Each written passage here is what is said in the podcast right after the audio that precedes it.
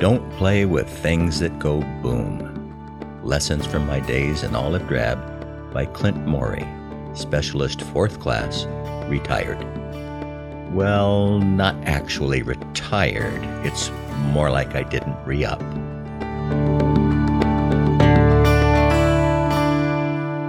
Episode 20 Blood Makes Me Queasy. Now, my new room was a small space with two beds in it, but it was a room.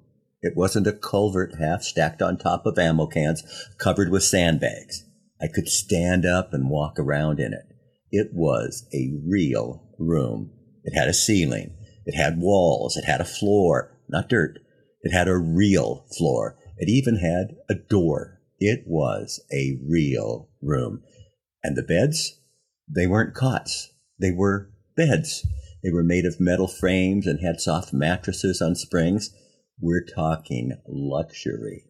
Now, I did notice that one bed was surrounded by mosquito netting from the ceiling and, and covered the entire bed with the ends of the netting tucked under the mattress. The other bed didn't have mosquito netting. Now, of course, I was assigned the bed without mosquito netting, but was told my netting would arrive in a couple of days. Now, I didn't think that was a problem. I hadn't noticed any mosquitoes since arriving on Hawk Hill. That first night, I lay down in my very comfortable bed in my spacious new room and went to sleep, enjoying the latest adventure in my military journey. Then I woke up. I wasn't sure why. Something just felt strange. I, I couldn't make out what it was. There weren't any mosquitoes, but something wasn't right. I could hear sounds, very quiet sounds. I tried to focus on where the sounds were coming from. They, they seemed to be coming from above my head. And it seemed like something was moving on the ceiling. Now my eyes adjusted to the lack of light, and I realized what that something was. There were dozens of bugs crawling around the ceiling. I could almost hear their footsteps, and then thud! One of them fell on me. It felt like a little golf ball, but it didn't stay where it landed. Instead, it ran across my body and off the side of the bed onto the floor. Thud! Another one of the things fell off the ceiling and landed on me. It also ran across my body and disappeared off to the side of my luxurious bed. It didn't take long for me to realize that the bugs were running across the ceiling, regularly fell off the ceiling, and landed on me. At first, they looked like little black cockroaches, which was bad enough. But when I got some light on them and they spread their wings, they were something very different. Underneath the dark wings were bright colors red, green, yellow. And then there were their mouths or, or mandibles or whatever they call those things on bugs. They looked like sharp pincers that could impale and crush anything they attacked. Now, I grant you they were only about an inch or an inch and a half in length, but they were scary looking. They were jungle bugs beyond anything I could have imagined. Thud, thud. And that's when I realized the mosquito netting wasn't to protect us from mosquitoes. The netting was designed to keep bugs from falling on us during the night. Thud. Needless to say, I didn't sleep well until my mosquito netting arrived. Now, after my first night of surviving bugs falling on me, my training officially began. Now, initially, I was assigned the job of checking people in, just paperwork, taking vitals, blood pressure, temperature, heart rate, stuff like that. My concern, however, was a particular trait that I had that I knew probably wasn't a good trait for someone training to become a medic. The sight of blood made me just a little bit queasy. I think part of the problem was if the blood was anything more than a little cut requiring a band aid, I had no idea what to do. I could only imagine what it would be like if I saw arms or legs blown off or blood pouring out of a wound. I don't think my reaction would have been helpful. Whatever the reason, I knew it was something I had to deal with. Fortunately, the doctor began at my level and taught me what I should do if I didn't know how to deal with a specific injury. He stressed the importance of remaining calm and projecting that calm to the patient, keeping the patient from going into this thing that he called shock. Now, Doc explained what shock was and how it could hurt the patient and the steps I could take to prevent it from happening to the one I was caring for until someone who knew what they were doing arrived to help. Now, the way he explained it, it made it clear to me that this was something I could do. And that helped me a lot. And I was able to use that technique he shared several times, even before I learned how to deal with specific injuries. Now, I remember one night I was talking with one of the medics. It was a pleasant conversation about our lives before the army and what home was like. And then something strange happened. He stopped talking. His eyes glazed over and he collapsed. As if that wasn't bad enough, his body stiffened and began to shake. He couldn't talk, he couldn't respond, he just twitched and shook.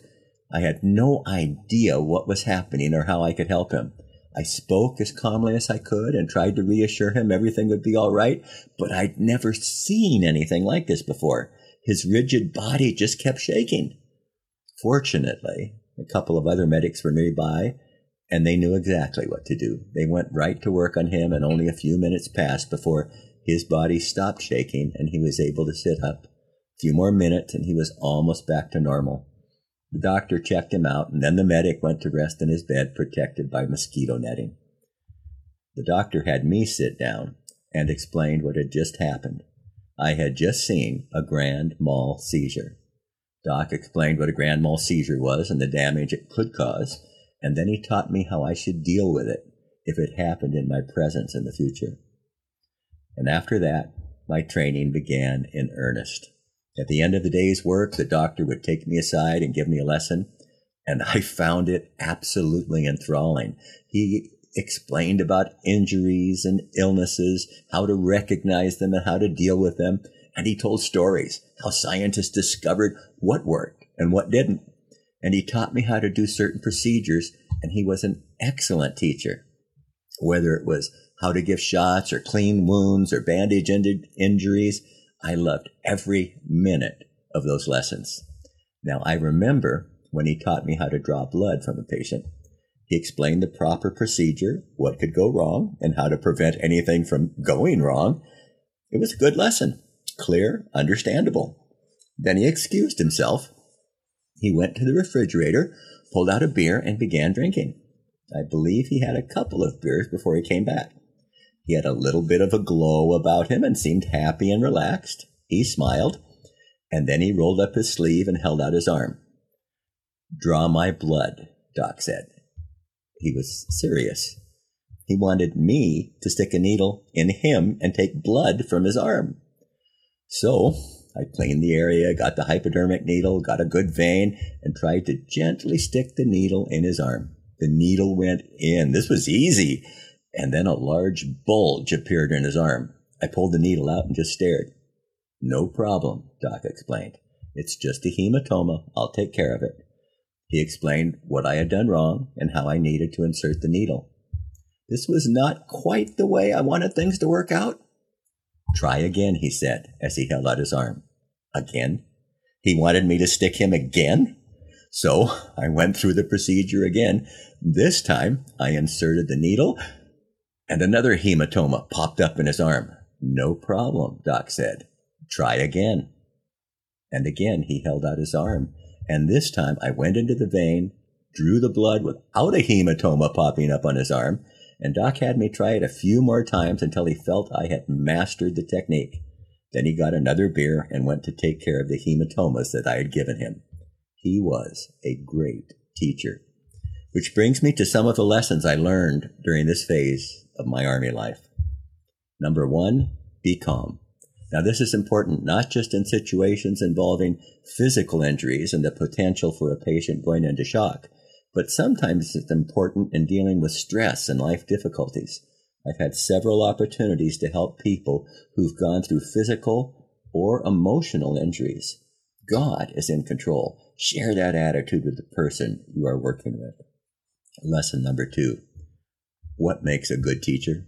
The doctor was a great example of what a teacher should be. Not only did he share knowledge clearly and in an interesting way, but he also had his student, me, practice the skills he taught on himself. Lesson number three seizures. Now, I never had another opportunity in the Army to use what I had been taught dealing with grand mal seizures. But a few years after I left the Army, and I was married and had a couple of kids, I remember one day when I heard a loud crash in another part of the house. I rushed into the room and saw my wife on the floor, her body stiff and shaking. She wasn't able to talk or respond. Now, if I hadn't been, if it had not been for that experience that I had in the Army, I would have had a major meltdown. But I recognized the grand mal seizure and I knew exactly what to do. I was able to keep her from hurting herself during the seizure and to comfort her as she came out of it. And I thank the Lord for that lesson that He had given me during my time in the Army.